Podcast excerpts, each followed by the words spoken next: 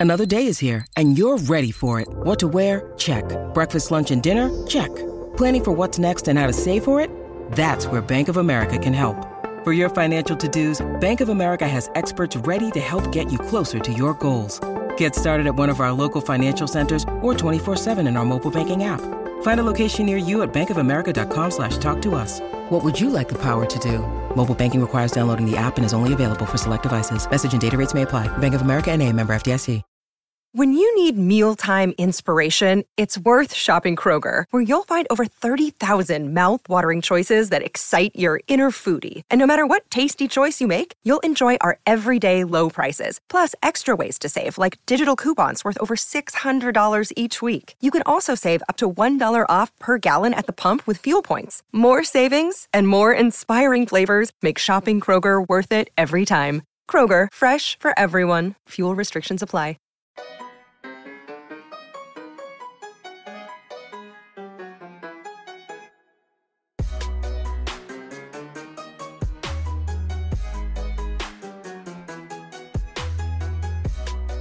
And we're here. Poke the Bear, episode 169. That's Conor Ryan. I'm Evan Marinofsky. Conor, I'm back. I'm back. You couldn't keep me away from Poke the Bear. I just, I, I had to like, you know, kind of push Ty out of the way and get him out of here. And but I'm back. You can't can't keep me away that long. Can't keep me away we, that long. We've been waiting for you, Evan. We were kind of worried you were gonna just jump into the uh, the the video with me and Ty. That was just gonna be like you'd have like the glass break like Stone Cold Steve Austin. You just jump into the screen, play threes into the game. Didn't happen, but no, we're happy to have you back. Well, I'm happy to be back. Uh, and that's, again, I said it on Bruins Beat, that's going to be the norm this year. A lot of different people, uh, a lot of different guests are going to be coming on. You and I will still be doing our normal shows, but we'll be doing more shows with different people, which is cool. Get some extra, get some different points of view. I had Pat Donnelly on Bruins Beat. He was great. Um, Ty was was great on Poke the Bear. I listened to it. I wish I could have just jutted on to it, uh, but but I was obviously watching uh, after the fact. But uh, yeah, thank God the regular season has started. I am so happy. We're done. Preseason done. Um, Centennial opening week is kind of done. Uh, but a hell of a job by the Bruins in the festivities. I thought the opening ceremony was amazing. Uh, what did you think of the whole shebang this week? Yeah, uh, I think Bruins, you know, knocked it out of the park. Uh, just the amount of legends you had there, like the proper tribute to years past. Um, obviously, great seeing guys like Orr and, and Bourque and, and all those players, but even guys who usually aren't around as much, right? Like Phil Esposito being there was great. Him him next to, to Orr. You had uh, obviously Tim Thomas being back, which um, was deafening there. There's a lot of great cheers. There's, you know, whether it's Orr, Bergeron, Chara, Thomas was loud. Uh, Milan Lucic being introduced for the first time, that was loud. Um, so it was a great night. I think people were really excited. Um, as much as you look back at last year and how I think probably soured everyone is still over that. The same thing happens every year. People, people, at the end of April, early May are like, "This, I'm done with this team," and then you get the get a little chill in the air. You go apple picking. You're like, "Hockey's back. I'm ready to roll again." And uh, the Bruins did a good job, I think, getting an already riled up crowd uh, really into it. And also helps that they won. That helps quite a bit. It does. You know, it's funny. I've seen a lot of stuff on Twitter and just kind of in the media sphere over the last couple days. People being like, you know, you shouldn't care about this team. You know, the regular season with this team clearly doesn't matter. And I know everyone had sour grapes. Uh, you know, it was all bad after the end of last season, rightfully so. It was terrible. Um, but this is a different team, different identity. No Bergeron, no Krejci. Hall and Bertuzzi were were you know departed in the offseason. Like they're sort of underdogs, and we'll get into it in this episode. But like, I just think they're a different team. Two guys made their NHL debuts the other night. Um, so again, I just, I you know, yes, last season was heartbreaking, no doubt about it, no doubt about it. Um, but it's a different team. It's an underdog like team, a little bit. Um, and we'll get into that uh, throughout this episode. But uh, as advertised defensively the other night, I mean, I know it's the Blackhawks. The only real offensive threat there is Connor Bedard. Um, but it was really at least in, who's really good. Who's really good. What did you think of Bedard? What did you think of Bedard? Uh, I mean, impressive, right? I think it, you just see a guy with that level of skill elevates a very pedestrian, if not dare I say, shitty roster. Uh, anytime yes. he had the puck, anytime he was out there on the ice, like even like transition, like starting in the D zone, was making things happen. And I think obviously the the goal was impressive, just the awareness, kind of a full kind of 200 foot play there from him. But it was one play, I think it was in the second period, where he had a shot.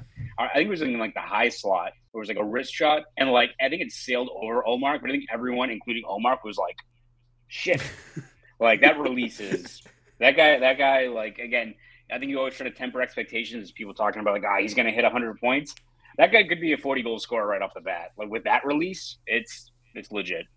Yeah, and again, I mean, he's going to do it with you know Donato and Hall by his side. We'll see what the injury status is of Hall, but um, you know, again, to just do it the way you know, probably a solo effort for a lot of the year. There were even some really nice passes he made that would kind of go to nobody. I think it's mainly because, well, if a good teammate was on his line that they would be there. Uh, or I think it was a power play or something where I saw him make a really nice cross zone saucer pass and nobody was there. And it's like, well, that's. I'm not going to put that on him. I think that's on the guys playing with him. Um, the release is ridiculous. The shot's really good. And I just think the hockey sense is so elite. Um, so, yeah, yeah I have.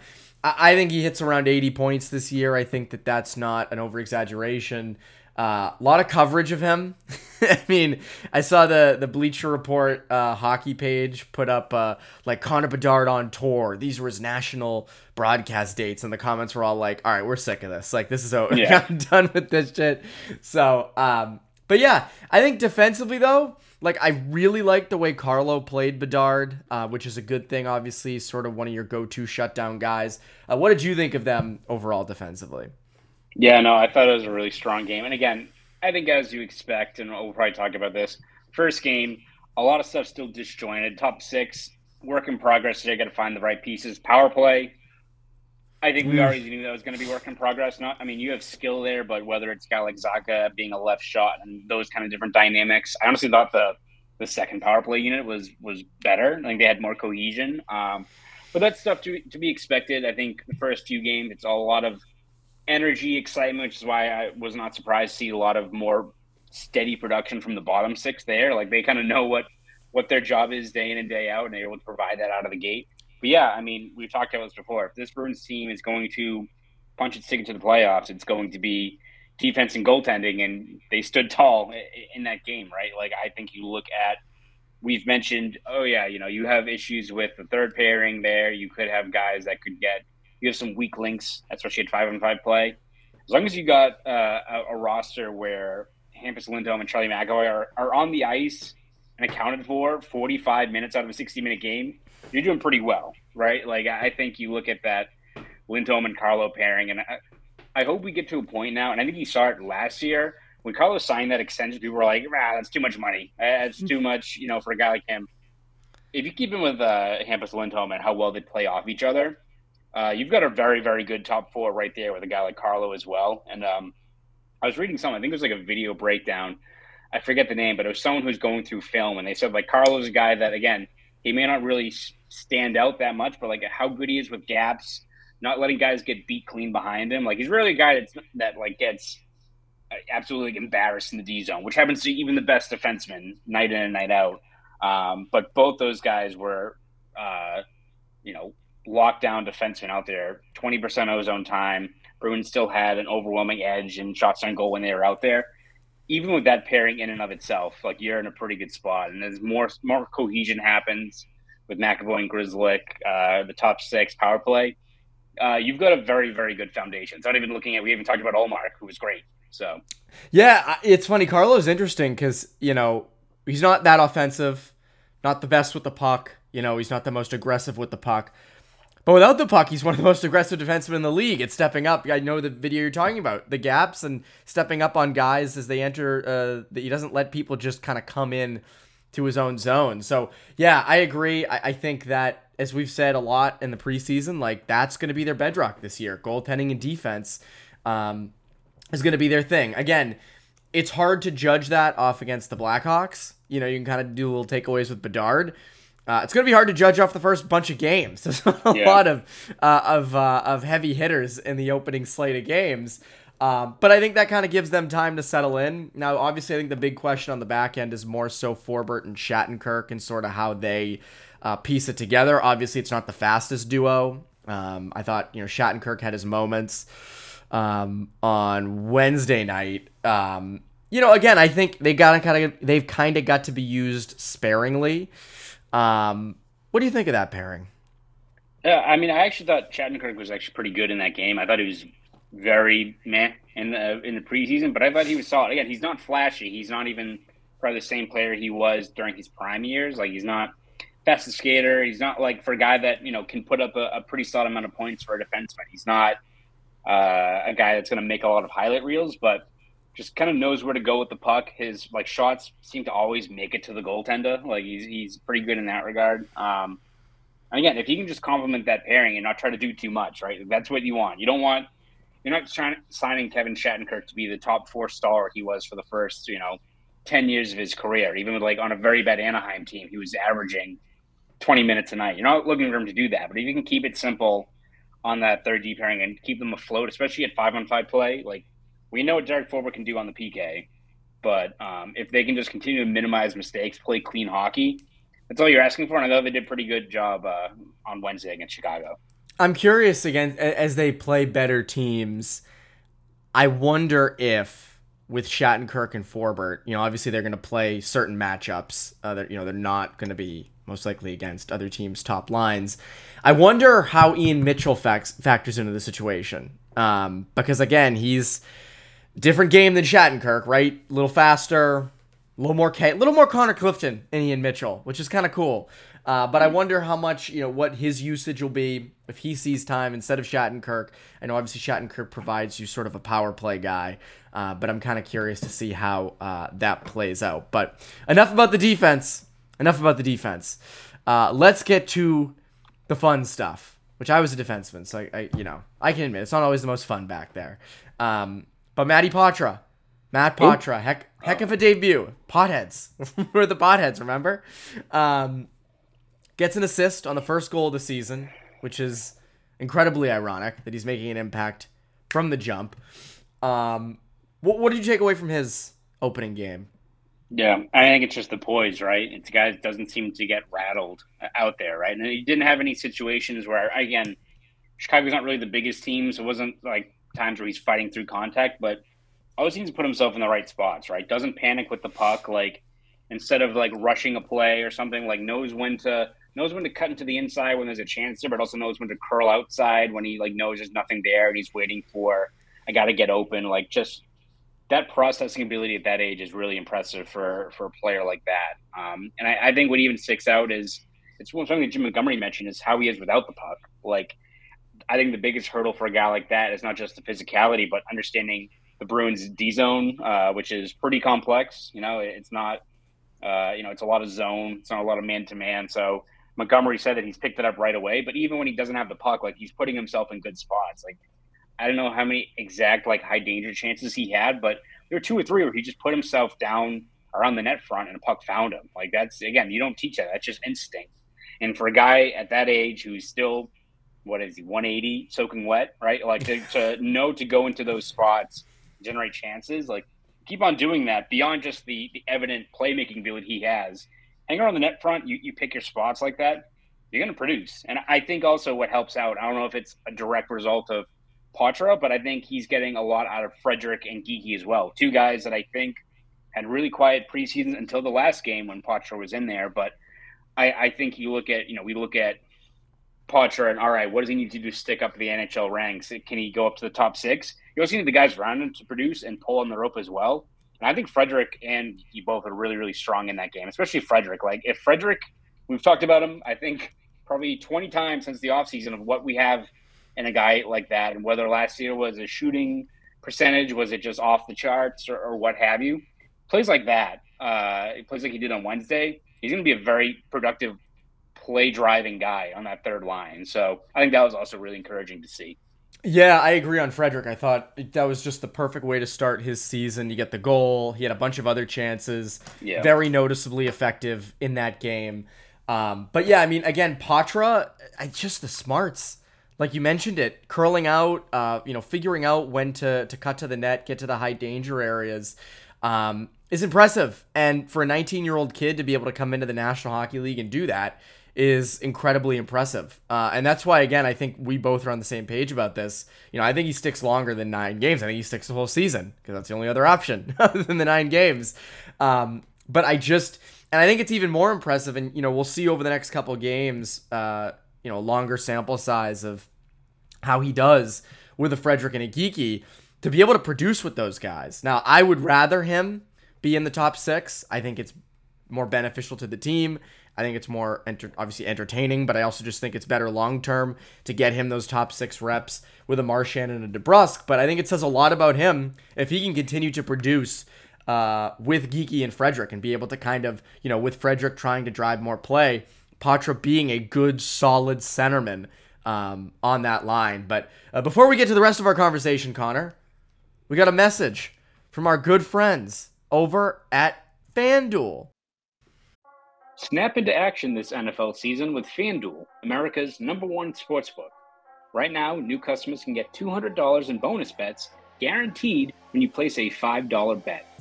That's $200 in bonus bets, win or lose. Now is the best time to join FanDuel.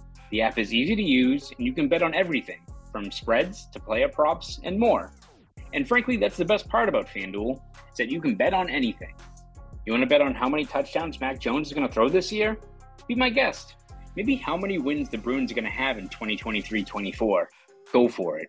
You can really do it all. So bet now on an app that's safe, secure, and super easy to use. Plus, when you win, you can get paid instantly. So visit fanduel.com slash Boston and kick off the NFL season with an offer you don't want to miss. FanDuel, official partner of the NFL. 21 and present in Mass. First online real money wager only. $10 deposit required. Bonus issued as non-withdrawable bonus bets that expire seven days after receipt. Restrictions apply. See terms at fanduel.com slash sportsbook. Gambling problem? Hope is here. Go to gamblinghelplinema.org or call 800-327-5050 for 24-7 support. Play it smart from the start. Go to GameSenseMA.com or call 1-800-GAM-1234. So again, Poitras, I, I just it's a godsend for this team. like when you really think about it, we you know we've said it before, just how lucky and fortunate they are that that he's panned out so far. You know, again, um, but just the traits. Do you where would you like him after one game in this lineup? I mean, I think for right now, I would probably keep him on the third line for right now. Again, we get past the nine game sample size, all bets are off. And hell, like I would not be surprised if, uh, you know, if you still have some stagnant play in the top six and you're playing like a juggernaut team like the San Jose Sharks, like I would not be surprised if they give him some some reps up there to see if maybe you can uh, change up that top six grouping. That's like I think for right now because I think it'd be one thing if maybe Poitras was making plays, but guys like Frederic or Gee weren't you know, following up or generating chances as well. But right now, I think keep them in that spot, see how they continue to go, because I think you also want to get, if Potter is this really gifted playmaker that's driving play, get Frederic and Geekie involved as well, right? You you need a third line to really be humming along. So um, I'm good with keeping him there for now. I think you look at the rest of the top six. I'm not gonna change, you know, the two guys down the middle right yet, at least on a, a steady basis. Um, one line I was intrigued by though is putting DeBrusk with uh, Zacha and Pastrnak. That was a line I think Montgomery turned to later on in the third period. I just think that complements what that line can do in terms of if you're making an offense focused line and just how DeBrusk can drive play and can generate chances on his own um, with that speed. I still think when you look at whether it's him or Van Riemsdyk, if you want to just be playing with pace, I really like DeBrusk in that role, um, which again can kind of really change the whole a whole bunch of how the Bruins make that approach, but it does seem like early on through these first few weeks, you're going to see a whole lot of Montgomery shuffling guys in and around, to see where the best fit is. I agree with you that I think we get to middle of November and Poitras staying here. I'm all for putting Poitras in the top six, Coyle down on the third line, and, and, letting those pieces fall where they may after that. But at least for right now, I think it's going to be a lot of experimenting if you're Montgomery in terms of finding, you know, what are the kind of the duos you can pair with guys on these top three lines, see where they best fit? Because I don't think you have to touch anything with the fourth line. Keep that line in place because that line was dynamic, I think, on Wednesday. That line cooked, as the kids say. Yeah. I, I Yes. loved that line. I think, uh, you know, again, it's the Blackhawks, but I think Lucic has a little offensive upside to him that, you know, I mean, he used to, I'm not saying he is now, but he used to be a top six stalwart.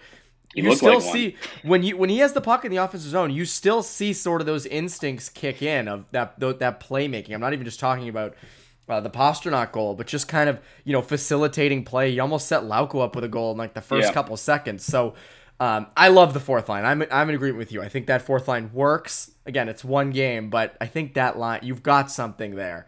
And and and with like that speed with Lucic, I think the one thing I almost forget because you don't see it, especially in person with Lucic, is like I think it's really important having two really fast skaters in Lauko and Beecher with him that can make things happen on the forecheck, um, can kind of get you know get into the offensive zone, do those things, but also like Lucic, when he's holding onto the puck like along the boards, you're not knocking him loose. Like No. whether it's those guys getting to the net front and him doing kind of the dirty work of just kind of pressing pause on the play. Like when he has the puck, like no one's taking from him. You can kind of slow things down and get guys set up as long as you have him kind of stapled to the boards there with the puck on his stick. So having that very two different skill sets on one line together, all of which can do a lot of damage, uh, uh, you know, for a fourth line.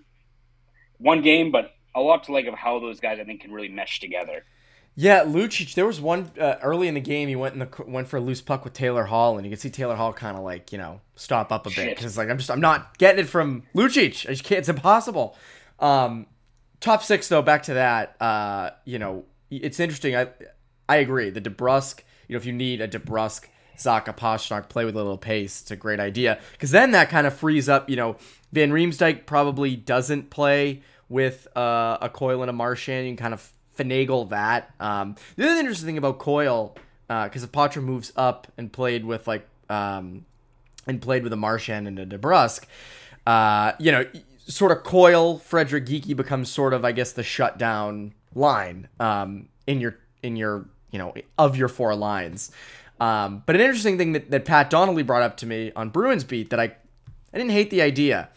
You know, it goes along with you got to keep those guys paired together, right? You got you know uh, Zacha Pastrnak, and you want to even do Marchand DeBrusk. But an interesting one would be uh, if you really needed a goal or you really wanted to shake things up. Zacha, Poitras, Pastrnak. I'd love to see that just for like a period or two. I know, I know. Zacha is the guy at center. You know, he's you, you know you know what you're going to get out of him as a center. You want him at center. I agree, but part of me likes that idea a lot. Um, as sort of an offensive juggernaut type line. So, uh, but again, I don't want that permanently. I do not. I, I want Zacha at center. I, that's that's where he should be. Um, but again, I think Pot, again, Poitras opens up a lot of opportunities there, a lot of different avenues Yeah. uh, of mixing and matching that you didn't have a month ago. Um, so again, that's why I think he's got to stay because he he looks the part. He looks the part so Yeah. far. So Absolutely. we'll and, see- and we'll it's also one of those things. It's one of those things, like briefly, where it shows how much like our opinion or how much we have like a, a preconceived notion of what the line's going to look like. That I think, at least I was like high on Morgan Geekie. I thought he has a lot more to give, and it's not to say that I don't think he does, that he won't. But if he was your three C going into the year, I'm like, yeah, I think that you could make things work. And now I'm like, they got to put Poitras in there because if it's not like either Poitras or Coyle eventually, like I don't know. It's like it shows you just how much one guy like Poitras can really kind of change that narrative and change your your viewpoint as to what you think is probably the best, you know, 12 forwards you can put out there. Someone asked me this earlier in the season, uh, or early in the preseason, and said, you know, how much does Poitras change your outlook on this Bruins team? I mean, I I've had them kind of in third since the start. He didn't change it a ton for me, but again, I think if he continues to pan out the way he is, and he gives you 40, 45, 50 points, like I think you're in a, you know, you're not in a whole new, you're not like, you know, I don't put you in the cup contenders yet, but you're right there. Like, I, I don't know. How much do you think he changes the outlook of this team? Uh, yeah, I mean, I think gives you a lift. Like, I think still your success is based off of. Um, uh, I think a lot of it's still based off of um, your defense and your goaltending, but otherwise, I still think it's a situation where if he can give you more, I think it just lets guys settle more into these roles. I don't know if if Potter hits, you become a juggernaut or anything like that, but it just makes things that much easier. I think of of finding ways to get your best forward grouping out there. That's the biggest question mark is how much these guys can produce if if Patrick can step in and guys settle more into the roles they're best catered towards, whether that's Coyle or or what have you, um, it just makes it that much easier for the Bruins to carve their path to the playoffs. I agree. I agree. So we'll see what sort of happens with this team going forward. I do want to hit on this. The All Centennial team dropped uh, on late Thursday night. Late Thursday night, it came out. You were a part of the process, uh, as well as many other Bruins writers, historians, Boston sports writers. Doc Emrick was a part of it. Um, so I actually just I watched the video early Friday afternoon when it came out about the decision process, and to no one's surprise, obviously, you know, Bobby Orr was uh, Ty Ty Anderson uh, had Bobby Orr first, and no, nobody objected, and there were many players like Cam Neely, typical and Ray typical Bourque. Ty dropping in a hot take right Yeah, off right out, starting things hot. Um, would have been funny if he went for someone somewhat controversial, you know, first pick. Like I'm, I'm going out, uh, but again, I understand why he went with Orr first. Makes the most sense. Um, would have been funny though if Orr was. You guys like jokingly had like Orr as like the sixth defenseman. Get the Um, entire group to buy in. yeah, it was crazy. The video was nuts. You know when uh, when Ty Anderson uh, uh, slammed Matt Porter through a table. You had Scott McLaughlin in a chokehold at one point. I mean, it was pretty hot. I, I really thought I really thought they weren't going to put that in the final cut. Like I thought there was going to have a little bit of leeway where you weren't going to show us look like a bunch of degenerates out there. But I guess it was the it was unfiltered commentary. So Oh, they, they they put everything on there. Those pesky Bruins. Um, so I like from an outsider perspective, forwards and D, I had no real issues with. Um, obviously, I think there were guys that could have made it, uh, but I think you you guys, you know, the group came to the right consensus on the the twelve and the six for forwards and D. You nailed uh, Eric Russo nailed it from the start. Um, goaltending was going to be the biggest thing. Uh, there were s- five goalies really who all had legit cases for two spots. Um, obviously, the, the five goalies that it really came down to were uh, Frank Brimsek, uh, Jerry Cheevers, Tiny Thompson, Tim Thomas, Tuukka Rask. Lots of T's in there. Um, and it came down, the two final ones were Cheevers and Brimsek, but it was, I mean, votes. It came down to really Cheevers and Thomas for that last spot. Um, what did you think of the goaltending debate? uh, I thought it was hell. Yeah, I mean it was one where I don't think anyone was going to come away with it being like nailed it. Like there's some guys that like you know I voted for like for my nominee was David Krejci, which I hope was going to make the the cut.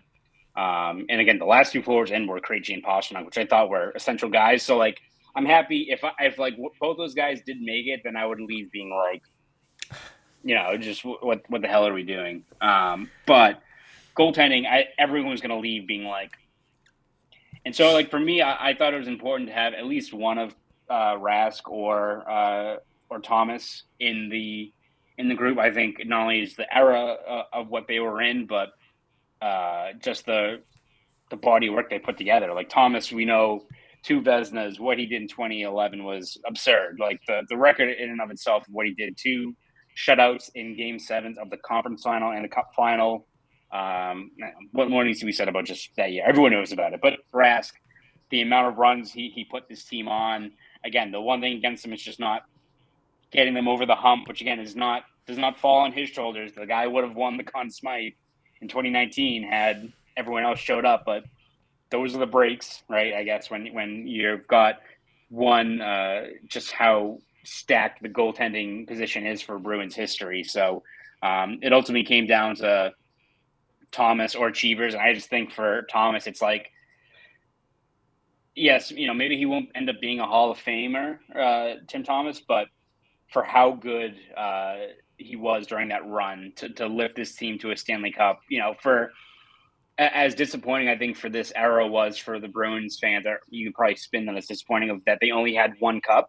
Just imagine what it would have been if guys like Chara and Bergeron and Krejci and Marchand and all these guys didn't have a cup on top of all of it. And I don't think you would have had it if you didn't have um, Tim Thomas leading the way. So I thought, you know, he was the guy that warranted it. It's not disrespecting Jerry Cheevers. I mean, like if you're looking for an icon, everyone knows that mask. You know, he won two Stanley Cups. Um, does help out when you've got Bobby Orr kind of just playing keep away the entire game. But again, like a fantastic clutch player in his own right. I just don't know if at any point was Jerry Cheevers like the best goalie on the planet. Uh, I don't know. When you look at also some of the other guys, there's a guy up in uh, Montreal between the pipes. Was also pretty damn good during that that era as well. Um, but Tim Thomas, I don't know if you can say from especially like from 09 through 11, or, or at least those two years. You had Rask in the middle there, but for those two seasons, no one was better than him in net. So again, I, I see I see the argument, but damn, it was tough, Evan. Yeah, Tom. It's funny as I was watching it. It's tough because at first glance, when I saw the the the Centennial team, was like, oh, like Ras- one of Rask or Thomas didn't make it. But then you start to kind of dig deep on guys like Tiny Thompson, Jerry Cheevers, Frank Brimsek, and you look at the accolades. And again, it's hard to compare eras. That was sort of one of the things you guys always kept running into was how do you compare the 50s to now? How do you compare the the 40s and the 30s to the 80s? Like the eras are different and you know, I think that was one thing that was so difficult to kind of match up because a lot of these guys are from different eras and different times and goaltending standards were different and um, and guys had less playoff runs, right? Uh, so, you know, it's so difficult to tell. The one thing I kept coming back to though, and this was one thing I kind of debated with Tim Thomas, was he just wasn't here that long in the grand scheme of things. But the the the thing, and you hit on this, Bergeron, Chara, Marchand, Krejci are on that team in large part due to Tim Thomas. Now I think Bergeron and Chara are on that team anyway. Marchand, you can you know argue back and forth. I don't know about Krejci. If they don't have that cup, and Thomas to me was the MVP of that run. I don't think that's a take uh, specific to me. So it's just so difficult out of those five to pick two. And you know, I like looking at the body of work of all of them. I don't have a strong you know take of oh it shouldn't have been Brimsicker. I mean Brimsek seemed pretty uh you know not unanimous but as close to it as you guys had. Yeah. Um Cheevers it's hard to leave off too cuz again like you know backstopped in the two cups uh, important part of that, you know, run, which was a big kind of a golden age of the Bruins. Um, and then you know Tiny Thompson won. Didn't he help? He helped win the first the franchise's first cup, and and he had all the records until Rask, who again, like, again, yeah. not to discount Rask, it's just the end of the day, it's the you know banners hang forever, right? And again, that's not necessarily fair, I guess, to to Rask, but it's how it works, right? Like again, no one feels, I think, great with, with how it comes out when you got this many talented goalies, and the same like with Brimsek. I think for him, it's all about the context of, I mean, played only nine seasons with the Bruins, was an All Star eight times, won two Vezinas, won two Cups. In 1942, they were probably going to repeat, but they lost pretty much, you know, Schmidt and all those guys that year to World War II. And then the next yeah. two years, Brimsek literally was, uh, I think, in the Coast Guard. So like he missed one year with like their best players up front, and then two whole years entirely where who knows what would have happened then. Then I think his numbers dipped quite a bit after coming back from World War II. But like from his first six, seven years, like sub two goals against lockdown lockdown goalie. So I think it's good having that era at least represented there, but it's you know, some I would say one guy was gonna get left out. You have two or three guys that all deserve a shot that would make it unanimously on so many other teams if you're going through the all time goalie list. It's a, a testament to how many great goalies the Bruins have, but still doesn't make us feel any better. I still see that list come out, and like I was very honored to be part of it. And I think a lot of people really put in the, the work and the effort to really making sure everyone had a very compelling case, compelling argument. Damn, it was tough, Evan. It was tough. it was the Bruins did a great job on that. I mean, they like the, the panel and having people in via Zoom that, that couldn't be there. Um, and I think it kind of goes back to the Thomas Rask debate that we had we've had here for you know for a long time me and you and and kind of everyone in this age of the Bruins is like you know Thomas was not here nearly as long but uh, wins a cup in 2011 stands on his head also has the great 09 season um, but you have Rask who's been you know was here I think was it 15 years started for was it 10 of them um, yeah. you know won a Vezina in there went to two you know backstopped them to two cup finals like just kind of always was successful with him in net, and he holds a lot of the records uh, for the Bruins. So neither guy made it, and so that's why I don't know. I think one of them should have been represented. At the same time, though, you know there there are a lot of representatives from this current era, or you know at least the pat this past era of Bruins hockey. It's hard, you know. that's why I think leaving off a guy like Tim Thomas is so difficult because you know, he wasn't there for the whole era, but had he not been there, it, I think that era is looked at very differently. Of like, oh my god, they never could get over the hump. Yes. That Canucks team was better. I mean, that Canucks team Yes. was was Yes. better. I mean, best offensive team in the league, like President's Trophy winners. They were a wagon. That team was ridiculous, and you know, Seidenberg and Chara were terrific back there, hundred percent. But go back and watch a lot of those games. They were not without mistakes. They got beat, and it was always Thomas there to make the stop. So, um, you know, I, I just it's hard to leave Thomas off. That was one that I, I just I don't know. You don't have one without the other. That was my one where I was like, ah, you know, would have been nice to have him on there. And again, you could make the same argument for Tiny Thompson and, and Tuukka Rask. Um, so, were there any D or forwards you felt uh, should have been on that that weren't? Uh, I mean the the six D and the twelve forwards are actually were the guys I like wrote down going into it. And again, you have other guys that you know Mc- McNab or uh, Ken Hodge. Uh, you know, people uh, mentioned Fernie Flaman. Obviously, Lionel Hitchman has his uh, number retired. Was a key architect in the early days of the Bruins as well. So like those guys, you know, just missed the cut there, but. I- I was worried about Dick Clapper, and that was a, a point of I think contention or I guess debate was whether he's best as a forward or a defenseman best numbers were at, at D, which I think was one important to recognize him there, but also if he was a forward, then one of David Pastrnak and, or uh, David Krejci coming out of there, and whether it's you know Krejci, you know maybe there's recency bias with the amount of guys on that era, but I think someone made the counter argument of like, well, this team has been in the in the mix for 20 years. Like this is not recency Yeah. bias if it's one of their again, one cup is one cup, but like you've been in the mix for for decades. Like teams would kill to have the sustained stretch of success that you have had. And then for David Pastrnak, yes, he's 27.